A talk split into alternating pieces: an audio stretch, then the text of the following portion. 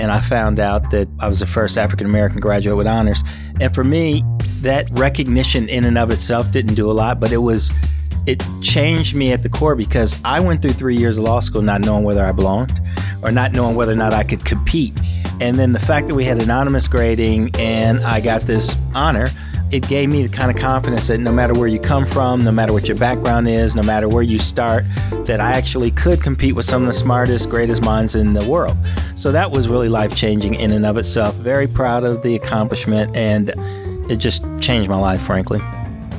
That was Max Siegel, C E O of U S A Track and Field, talking about how he's made history by demonstrating excellence, driving change, and investing in exposure opportunities for diverse talent in the sports, entertainment, and legal industry. And this is I B J's The Freedom Forum with Angela B. Freeman. Good afternoon, Max, and thank you for joining us on the twenty twenty-four Black History Month episode of The Freedom Forum. As you know, this is a huge year for Indianapolis with all the sports and major events occurring in our city.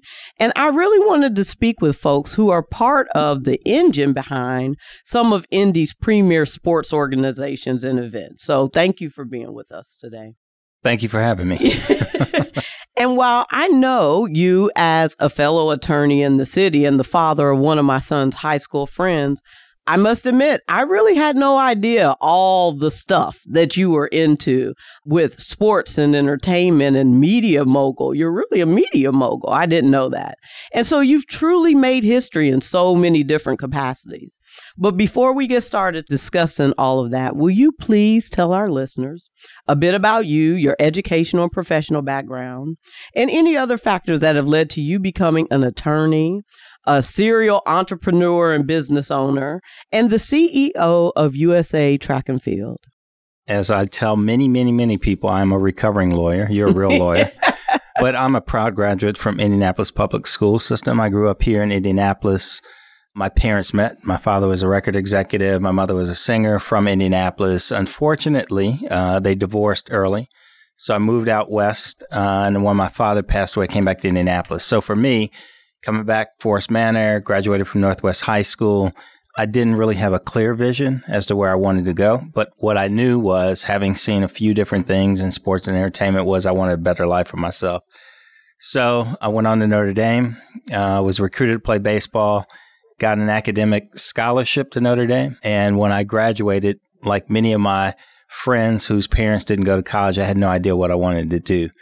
So I interviewed for jobs, got hired at General Motors, and a friend of mine basically said to me that she thought I had more to offer and saw something in me that I didn't even see in myself. So I applied to law school, and I figured, you know, I love people. Uh, I love solving problems. The law seemed to be everywhere, and went back to Notre Dame. So Notre Dame was a great experience for me in law school because I was there with purpose. And from there, and while I was there, I had the opportunity to meet Jack Swarbrick, who was uh, the hiring partner at Baker and Daniels at the time, retiring athletic director at Notre Dame right now, who hired me into the sports and entertainment group and kind of launched my career there. So you've participated in a variety of business organizations in your career, and we're briefly mentioned a couple of those during your intro. But I want to ask you to reminisce when you were a time that you weren't the Max Siegel that you are today, not with all the success and the reputation, when you were just starting off in your career path. What did you aspire to do? And were you aware of all the career opportunities that were available to you? And when did you realize that you had a unique opportunity to lead and influence in a way that truly has made you exceptional in multiple business industries, including sports, entertainment, and law? Thank you for that compliment. I don't see myself that way, but the reality of the situation is, for me, my younger sister, we grew up in a very, very dysfunctional household. And my motivation early on was to try to take care of her and get into a more stable place. And my sister uh, wound up in radio down in Charlotte, North Carolina. And so I literally was just trying to graduate from law school. And she had a good friend of hers that she said needed an attorney who was a gospel music singer. And at the time, I knew nothing about gospel music. And I told my sister, well, I'm actually not an attorney. I'm a law student. So as I went down to Charlotte, North Carolina, uh, and I met John P. Key, who's a huge gospel singer. And at the time, he was a young up-and-coming artist on a record label from Indianapolis. He trusted me, you know, and so we got to know each other. It was a year before I did any work for him. Wound up orchestrating the largest deal in the history of gospel music, which launched my career. Before that, I had no idea what the opportunities were. And frankly, being an attorney in Indianapolis, especially a young attorney, I was not considered a quote-unquote entertainment lawyer. You know, at that time, you had to either be in New York, Nashville, or Los Angeles. And so, uh, no, I didn't know. But but what I quickly found out was that many, many high-profile people at the core of what you can do to help them, number one, you have to have some kind of skill to make their life or their professional life better. And number two, they have to trust you. So, you know, my journey was not one that I had plotted out or that I knew what I was going to get myself into, but I just was led by my passion and uh, had great people who invested in me. You know, everybody doesn't have the benefit. I've had that same experience. Now, clearly you were uh, way more educated than me because you at least knew about law school. I went to law school way late in my career because just had people provide opportunities and say, have you thought about this or have you thought about that? So in addition to you being part of multiple industries, you just mentioned you've had success in many areas of business, including as an investor, as an executive leader, as a lawyer, you mentioned, as an employee and a worker, I assume, and likely everything in between. Because of that, have the most vast business experience of so many of the guests and so many of my esteemed guests that I've had the opportunity to speak with. And so with that kind of background and having the vantage point of being a diverse man, what do you believe are some of the unique challenges faced by diverse men in business settings in Indiana and, quite frankly, across the country, whether in private practice or corporations, organizations, or government? And then what can employers do to address some of these issues so that diverse men really feel like they are included and valued and accepted for leadership and executive advancement opportunities, particularly in corporate business? I think the first thing for me is educating diverse people in general about the opportunities that we don't even know exist. Second of all, I think what is really challenging is access. Most of the jobs that I was fortunate enough to get along my career journey were based on some relationship. And when I look back on it, happened to be in the right place at the right time. And so what I've tried to do my entire professional career is be intentional and deliberate to educate those who don't know that there are many talented people in our community that were out there. But it's interesting because you have to manage your brand. You also have to have the skill to make a difference. There are a lot of politics that from whether a company has the cultural competence to deal with a diverse staff or not. And so for me, there are many challenges. And, and frankly, I have found along the way that there's typically a sense that you may not be as qualified, knowledgeable, or effective as your counterparts. So, you know, I've always tried to let my work speak for itself. But the reality of the situation is companies that are looking for diverse talent. So I, I'll say this. When I was fortunate enough to become the chief executive officer at U S A Track and Field, we had the most diverse athletes in the entire Olympic movement.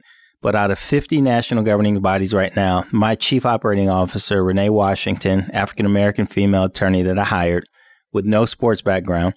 We had two black males in the company, two or three minority females, and that was it.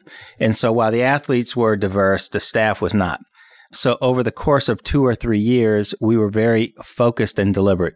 We went out with young people who didn't have the skill set, and we put them in the pipeline to train them. Then we went to other industries to find people that had transferable skills but may not have any experience in sports, and we hired them.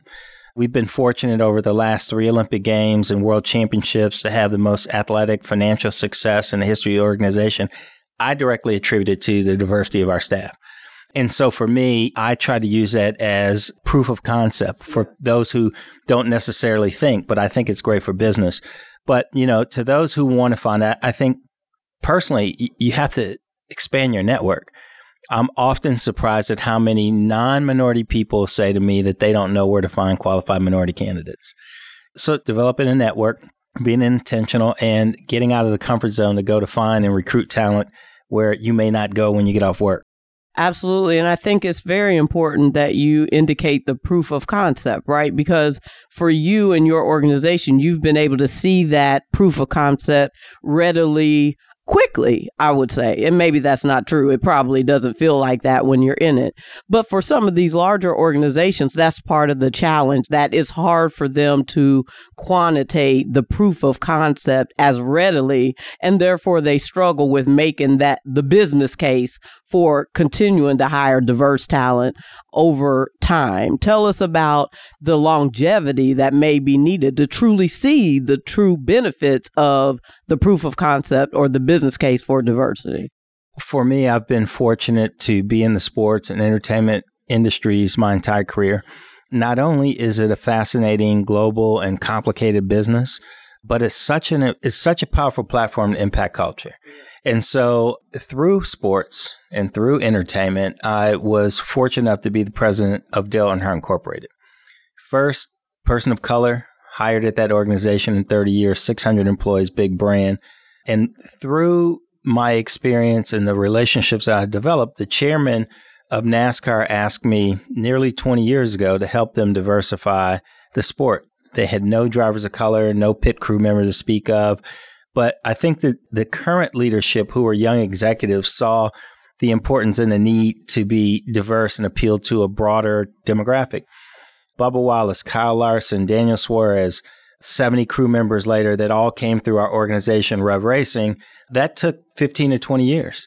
You know, and so now we get to celebrate the profile and we have more executives and there's a lot of work to be done. But all along the way, you know, people in our community question NASCAR's commitment.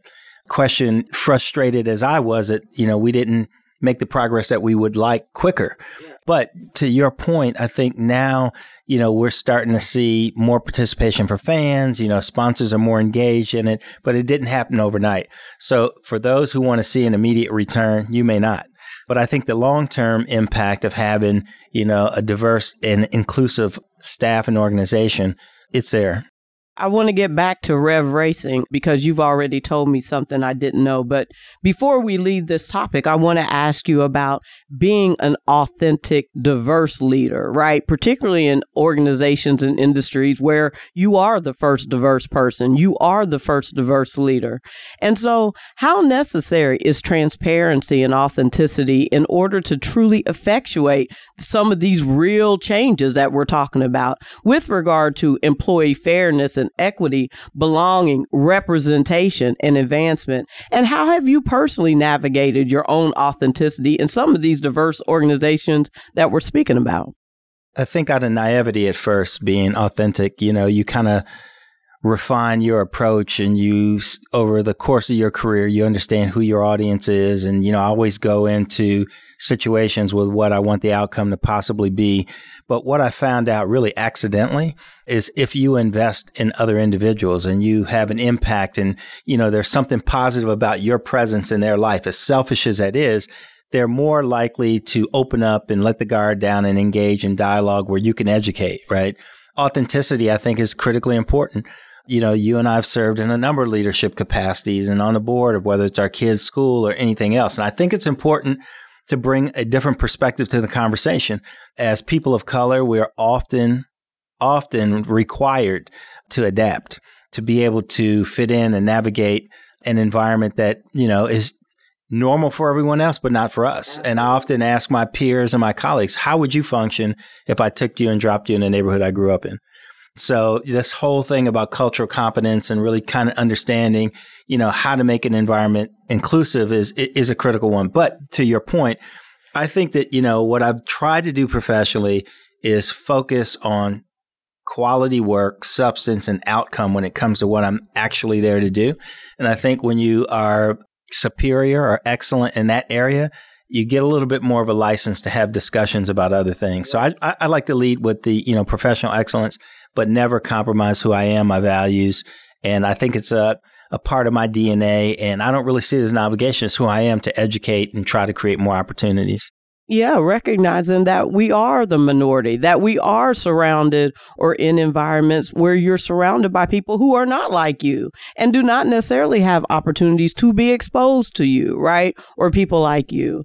So you talked about being authentic, leading authentically. I want to go back a bit again, because you mentioned law school as being, you know, a real pivotal point and really accelerating your career advancement and exposure to so many different facets of business.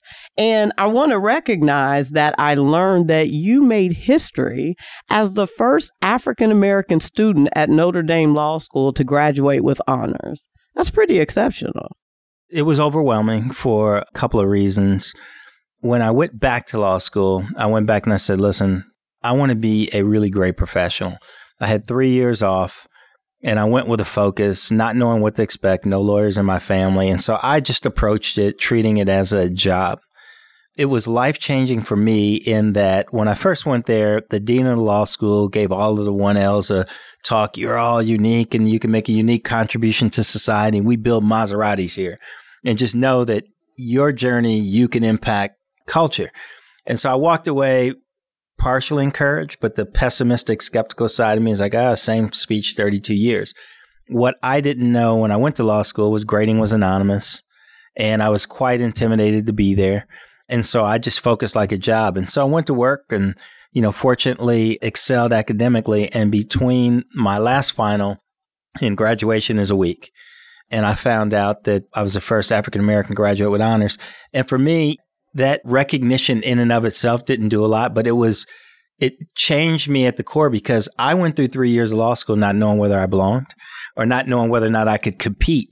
And then the fact that we had anonymous grading and I got this honor, it gave me the kind of confidence that no matter where you come from, no matter what your background is, no matter where you start, that I actually could compete with some of the smartest, greatest minds in the world.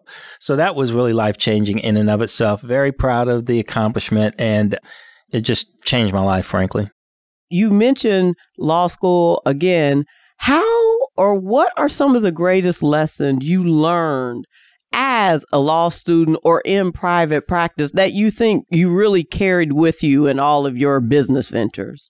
First and foremost, I think that I learned that learning is a lifelong journey. I think that law school, more than anything else, taught me how to think and solve problems and approach things. Both. I mean, you know, as an advocate, you're passionate about things, but you also have to be pragmatic. You know, you have to be strategic.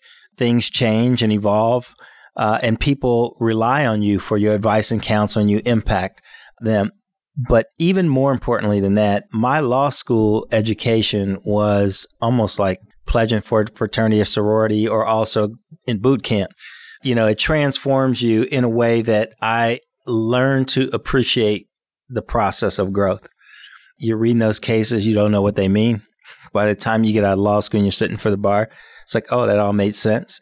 And so one of the things that I, I tried to practice, and you have to be make a conscious effort to do that, at least I do, is saying, hey, I may not understand what's going on now. I'm kind of going to embrace the process. And as I go through it and I get out of it, I like to look back and say, what should I have learned from it? And what did I learn from what I've been going through? I can absolutely attest to law school makes you appreciate the process of learning and truly l- knowing you're always learning, right? And quite frankly, even in the context of diversity, I talk about it all the time that for me, diversity is often just an opportunity to learn about someone else or something else that I would have otherwise never known, never been exposed to. And for me, that's intriguing. It speaks to that point of curiosity that I have, and particularly about people. You mentioned I like people. I enjoy being around people, and I've learned, for me, that's been a strength as a lawyer. Absolutely. Now it's time for a break.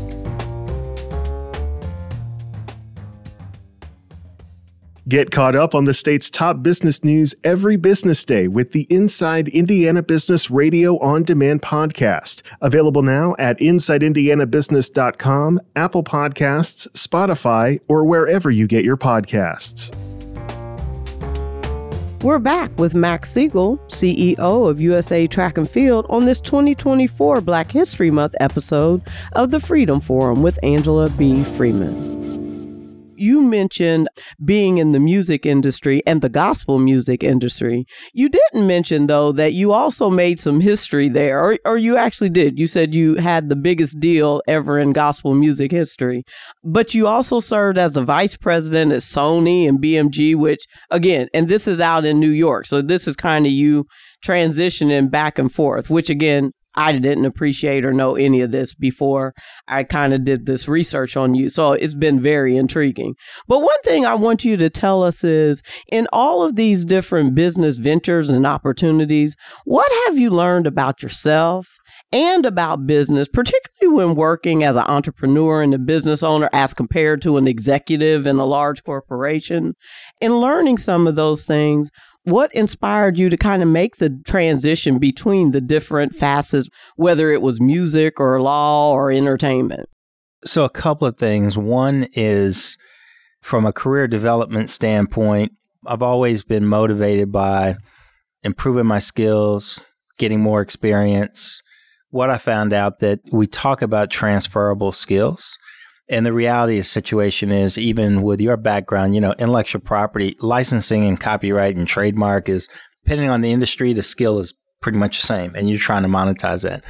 So for me, in terms of my career journey and development, I've either looked for something where I can stretch and grow from a skill standpoint, or run an organization and get more experience. But let me tell you first, so what I actually learned about myself through my career journey is that I found out what my why was. I heard a long time ago, when you know your why, you can endure anyhow. And if you have a why, you get up and go to work with some more passion. And so for me, I love the, in, you know, I'm intellectually curious, right? So the businesses and the industries, I get to be creative. I get to do sponsorship deals, manage a relationship, you know, with our media partners, you know, produce and create things. So all of those elements in terms of what stimulates me intellectually. But the most important thing for me was, I've been driven by the same thing that I have when I was younger. And that's, can I make my community, my world, my, you know, wherever I am a better place? And how do I impact people? And I really kind of stumbled into the sports and entertainment career. But there's one story that I tell about the impact sport in general. And that was when I took this new job. U S A Track and Field is a national governing body for the sport in the States.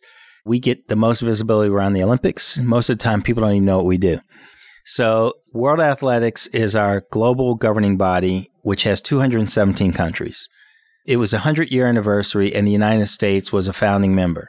So I had no idea. Came back to Indianapolis. I'm on the job two weeks, and my board of directors said, hey, you have to go represent the U S in Monaco, where the headquarters is, to accept an award. So I jump on a plane. I land in Nice, France. I have the military pull me off the plane, put me in a helicopter, take me to Monaco, put me in a motorcade, go to the palace. I'm sitting next to Prince Albert of Monaco. Every prime minister, minister of sport, they're all coming to me because the United States is the number one team in the world. Okay, the United States is the market that everyone wants to understand. And I was just completely fascinated and overwhelmed because I didn't know what I was getting into. But as I started to talk to, whether it was the minister of the sport or the prime minister or Prince Albert, I realized that sport was a unifier. Sport was woven into the fabric of government and culture. And sport was a way that people dealt with, whether it were political issues, bringing people together. So what I learned about myself there was that, again, that we all have something to contribute, right? The folks that I talked to, they didn't care about my background. You know, they didn't care. It, it was just, you know, what I represented. So having a why and a purpose for everything that you're doing, continuing to learn and grow, and also have found that the why keeps you strong. The opportunities and the positions that I have have been blessings, but they come with a lot of adversity and stress and drama that people do see and don't see. So you really have to be surrounded by people you trust and you know, and that support you, and you got to stay grounded and focused. But uh, just staying on the mission. Can we talk about that a little bit? Because you are the pinnacle of success. But I know, just because I've lived long enough to know, my granddad said, if it hasn't happened to you, keep on living, right? That adversity does come, and every day is not the great day, and every deal doesn't come through, and every client isn't always happy, and et cetera, et cetera. So when you deal with adversity and not, you know, whatever form that takes, how do you keep your head straight, keep positive, particularly when, I mean, we, you and I have had long enough to just be in career where you've kind of determined, you know, I feel pretty confident I'm good at what I do. Every day may not be a good day, but overall, I feel pretty strong. But when you're younger and you haven't quite developed that confidence, right? You don't know yet, or you haven't convinced yourself yet that I'm truly good at what I do, or you're still kind of earlier in that learning curve. How do you fight through those challenging days when, you know, it's not just you doubting yourself, but you're getting direct feedback from a supervisor or a mentor that says, no, you're not stepping up to the plate, or you're not managing up to expectations? How you deal with that? I have three things I rely on: faith, my family, and picking friends very carefully. We do not accomplish anything significant on our own. It takes, you know, the whole, it takes a village, it takes a team. I can tell you right now, I would not be where I am if it weren't for my family, my faith, and my friends. But in that, you got to be careful who you surround yourself with. Because to your point, if you allow someone else to speak into you and impact your self-confidence or your esteem and view, that's really dangerous. So I, I've always tried to strike the balance between, you know, I love feedback. Um, I think the only way that you get better is if you get feedback, good, bad, or indifferent. But at the same time, it took me a few years to learn that everybody's not motivated out of pureness. So some of the feedback, if you're listening to and it's and it's for selfish reasons, may get you off course. And so that's why I think it's important to understand that there, for me, that, you know, God is orchestrating a lot of things, but and through the tough times, your families are is usually going to be there through thick and thin. Right. And then if you need some feedback for people to kind of lift you up or to course correct and keep you focused, friends are really, really good for that. And I tell my kids all the time, you know, if you go through life and you have two or three good, good, good friends, you're lucky. But having a lot of faith, pouring into my family and surrounding myself with a few good friends kind of gets me through the tough times. I appreciate that, because even on this podcast, I would assert that, you know, we do a lot of focus on the positives. And and I do want folks to know that every successful person that's been on here or otherwise has tough days too, right? Like, that's a real thing. That's what makes you a leader, is being able to weather those storms and keep on marching forward. So we talked a bit previously about your time at NASCAR, and I want to circle back around at that.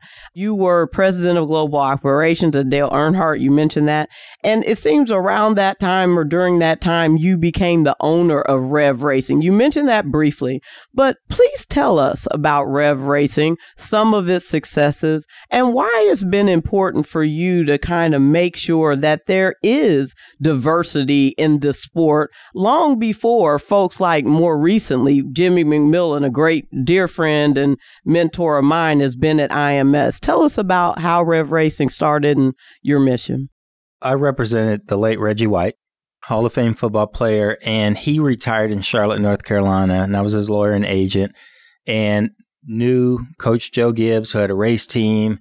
You know, we had shopped him around when he's a free agent, met Eddie DeBarlo, and Reggie started, Reggie was all about helping people as well.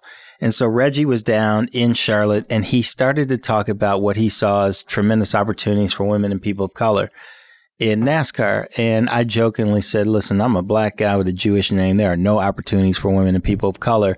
Uh, he's like, you got to check it out. So when I got down to the sport, you know, growing up here in Indianapolis, the Brickyard, you know, the five hundred, motorsports was not a foreign concept.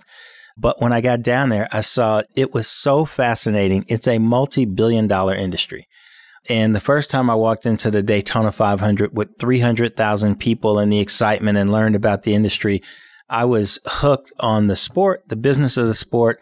But when I looked around, what was fascinating was it was generational. Someone's great-grandfather raced and their grandfather raced and their father raced. And you look around the track and you see families and you see all these brands.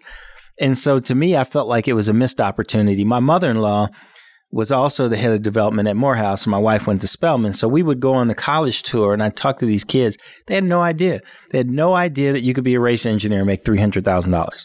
They had no idea when I go to high schools that you can be a car chief or a mechanic and make one hundred fifty thousand dollars or go over the wall.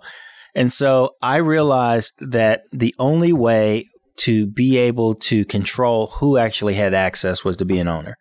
You know, I could lean in and I could try to convince someone to make a hire if I wanted to, but if I absolutely wanted to make a difference, then I had to do it.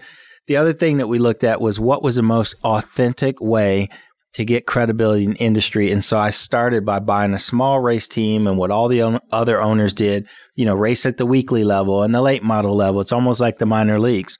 And it took about five years. And Kyle Larson, who's a Cup Series championship, Japanese American, was the first driver I won a championship with. And then we went out to recruit at the H B C Us and at the high schools. And now we're in the colleges for the pit crew members. So there was one black pit crew member, Rocco, in NASCAR at the time. We've had seventy crew members, African-American female, you know, just diverse, that have gone through the Rev Racing crew member development program that are now working full-time in the sport. And so for me, I am just so proud when I walk down before a race and I see, I can see the change. Or when I, Brandon Thompson, who is the chief diversity officer for NASCAR, was an intern for me, you know, and he's affecting policy and he has credibility. And so for me, I couldn't be more proud of it. But there was a time, you know, when my wife and I invested in it, and it takes a lot of resources and people aren't running to support you. And many of the people that I talked to, even in our own community, didn't understand what it was I was doing or why they should invest. So again, it was one of those times where we had to look at each other and say, why are we actually doing this? So we've had tremendous success. Like I said, Bubba Wallace has come through. Daniel Suarez, who's a champion, Kyle Larson, Nick Sanchez, who drives for me now, has been a champion. And so I'm really, really proud of that. But what's even more important is that just this past weekend, I didn't get to go because I was at our Olympic marathon trials, NASCAR hosts its annual Diversity Awards. And Jefferson Hodges, who is my competition director, who is from Virginia, the farthest thing from a diverse person at all, after all these years, he won the Industry Ambassador Award for all his contribution. He came to work. He is one of the team leaders for Penske Cup Series team. And the first thing he did was thank us for opening his eyes and giving him the opportunity to contribute. And it meant so much to me because now he's is an ambassador and he's a part of the change. But uh, and it all started at Rev Racing. Man, that is a fascinating history, and not just history. It continues, right? You're still continuing to make impact and make change in the racing industry, and obviously require you to have some foresight and some insight into the industry and what it could be if somebody just dedicated themselves to making that change. So let's also talk about your time at U S A Track and Field. You became the fourth C E O of U S A Track and Field, and you've been there for fifteen years or so, and just recently had a contract extension that is going to make sure you remain in place for the next five years until twenty twenty-eight. So that's very impressive. So like Mel Raines, who I talked to last month, you know, so many people I'm sure admire your position, want to have your job, but really don't know what that entails. So tell us, what does your job, your day-to-day job entail? And how are you able to influence your team and continue to make some of the positive change for the U S A Track and Field organization that you've mentioned about making in the racing industry? My opportunity to lead this organization was almost full circle. So when I joined Baker and Daniels, Jack Swarbrick represented uh, U S A Gymnastics, swimming, canoe, kayak, diving, swimming. And as an associate, I got exposed to it and been around the Olympic movement. As my career progressed, probably six years before I was asked to join uh, U S A Track and Field, I was on the U S A Swimming Foundation board. And uh, as I mentioned earlier, you know, I was just fascinated that the athletes were some of the greatest in the world, but the organization was pretty stagnant. So after being on that board and I was involved in NASCAR, I was a bit frustrated. It's a unique and complex organization. And I mentioned to the board chair, I was like, I, I don't really know, you know, I only have so many hours in the day. So I'm not really sure I'm going to volunteer my time because we weren't making a lot of progress. And I said, look, there are some fundamental things that we're missing with this amazing platform. So the short version of the story is over the couple years, the C E O was removed in twenty ten, and probably two years the organization didn't have a leader. So I was asked to take over, and we just did some basic blocking and tackling, and I felt like it was the first opportunity I could take everything I learned in my career and, you know, really uh, put it into practice, and built a really strong team. evaluated the organization. We had not had a new sponsor for like eleven years since the two C E Os before. The organization was not growing. And so what we started to do is build an infrastructure and operationally structure the organization to achieve the mission. So U S A Track and Field is the national governing body for Olympic sport and running. So New York, Boston, L A Marathon, we sanction all those. A lot of people don't know, eight thousand events in the U S we sanction. sixty championships. We send out sixteen teams a year internationally to compete on behalf of the country. We're cradle to grave. So anything from junior Olympics all the way up to masters athletes and the Olympians that you see, you know, as our most high profile. We have coaches education. We have leadership programs in the youth space. We develop officials in the country. We manage coaches. So it's a complex organization. We have about one hundred forty thousand members of the organization, fifty-six associations across the United States that are all charged with growing the sport, building a competitive team, getting the public engaged in it. And I also chaired the Global Marketing Commission for two hundred seventeen countries. And now I'm the chair of our region, which is called NACAC, North America, Central America, and the Caribbean, their marketing commission. And so it's my responsibility to grow and engage and reposition the sport globally and in the region. So I find myself on the road seventy percent of the time. We were just talking before the show started. I went from New York. I was in Orlando. I go to Paris tomorrow for a site visit. I'm back for a day. I go to New York for our Millrose Games. You know, and then I'm in Scotland for indoor championships. And so for me, it's really complex. The only way to get that done is to assemble a really, really, really great team. You know, I have a pretty big staff in L A, New York, and here, but I have great direct reports. I have the most amazing chief operating officer around, but, you know, having a strategic vision, having a real tactical plan, having alignment, and having clear goals for everyone where they know why they do it, what their function is, how it contributes to the business. So I would say, I joke all the time that I'm a planner. I'm strategic, but I'm spontaneous. No morning goes the way that I think it is when I wake up. So I try to steal those first couple hours before the phone rings for myself. But, it, you know, it's an incredible honor to be there, but it's also um, a very emotionally draining organization to lead because we have we have such diverse constituents. So, and then to be honest, since we're on the topic, I think you get judged a lot differently as a Black leader than my other colleagues. So you mentioned Paris. Let's talk about it. We know that twenty twenty-four Paris Olympics are occurring this summer. And in preparation for Paris, U S A Track and Field, so your organization, is hosting multiple Olympic trials around the country. You just mentioned being at one of the marathons to determine the team members that will represent the U S in the various sports in Paris. And we're excited that Indianapolis will host the Olympic swimming trials, right, in mid-June. So tell us, for those who may not know or appreciate, what you're excited about, about Paris this year and the Olympic trials that will be held here and around the country leading up to Paris, and what specifically is important for our statewide and local community to know about the Olympic trials that will be held here in Indy, and what special Indy-specific or Who's Your Hospitality events or information should, you know, we be aware of as Indy goes on the global stage again this year? One of the things that I take a lot of pride in is we have a number of governing bodies here, but U S A Gymnastics is right here in Indianapolis, U S A Swimming, my two colleagues. I just saw the C E O of Gymnastics at lunch, and I was just with our uh, the C E O of U S A Swimming. The one thing that I think that they're feeling is what I've always known is that Indianapolis hosts events and the community supports things, especially in the sporting arena, like no other community in the country or around the world. So I know they're incredibly excited. One America is digging in, the sports corp. I mean, the community's coming together. So I think you'll see really thrilling events for the swimming trials.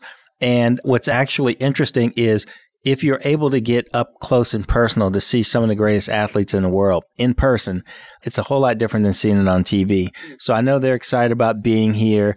We're excited, not for the Olympic trials per se. I'll get back to that. But the state just built a wonderful facility and indoor track at the fairgrounds.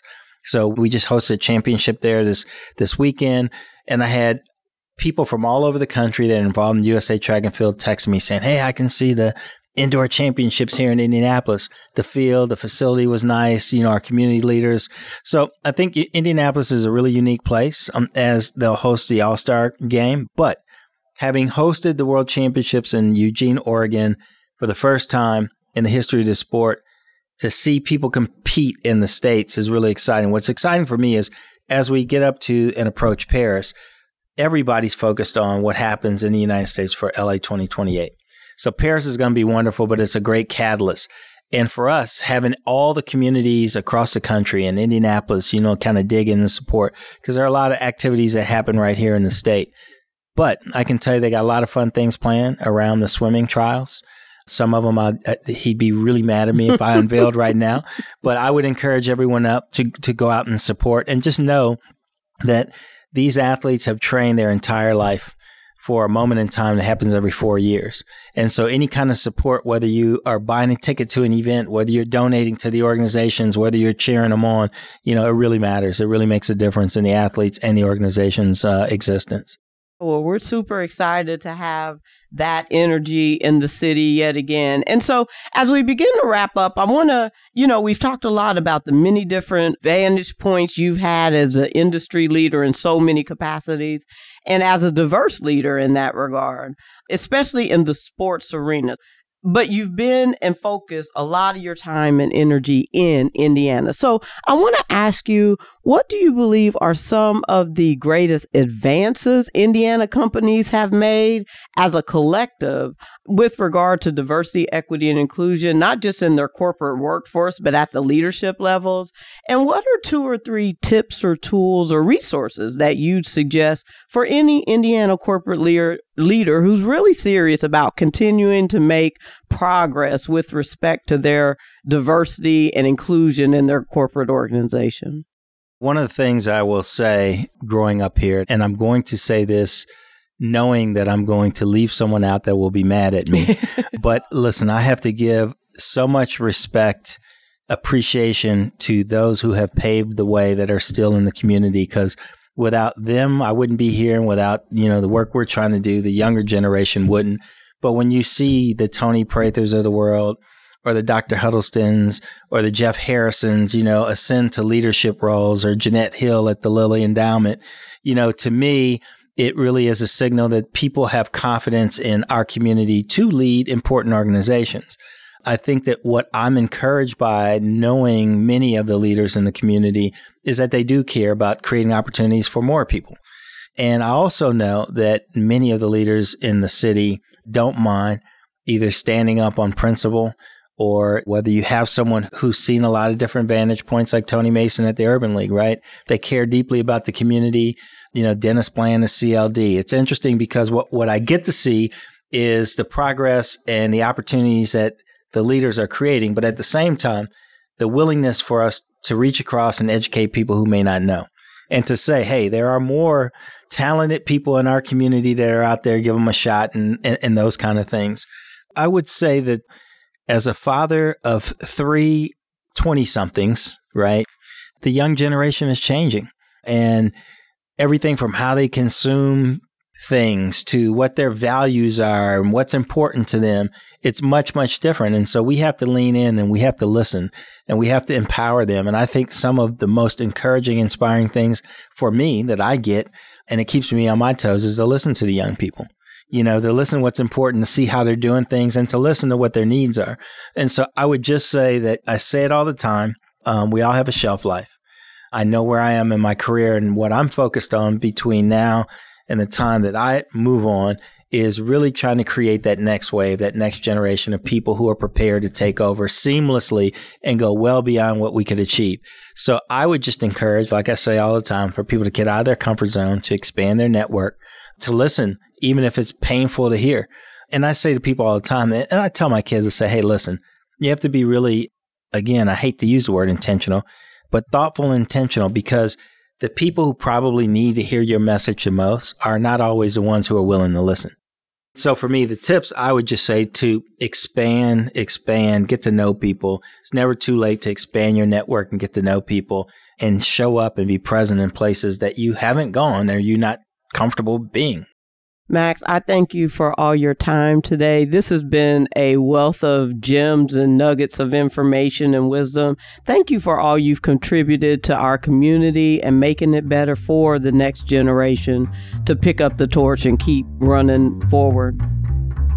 Thank you again to Max Siegel, and thanks to you for joining us on this thirty-first episode of I B J's The Freedom Forum with Angela B. Freeman. Please come back next month for another conversation about diversity, equity, and inclusion in the Central Indiana business community.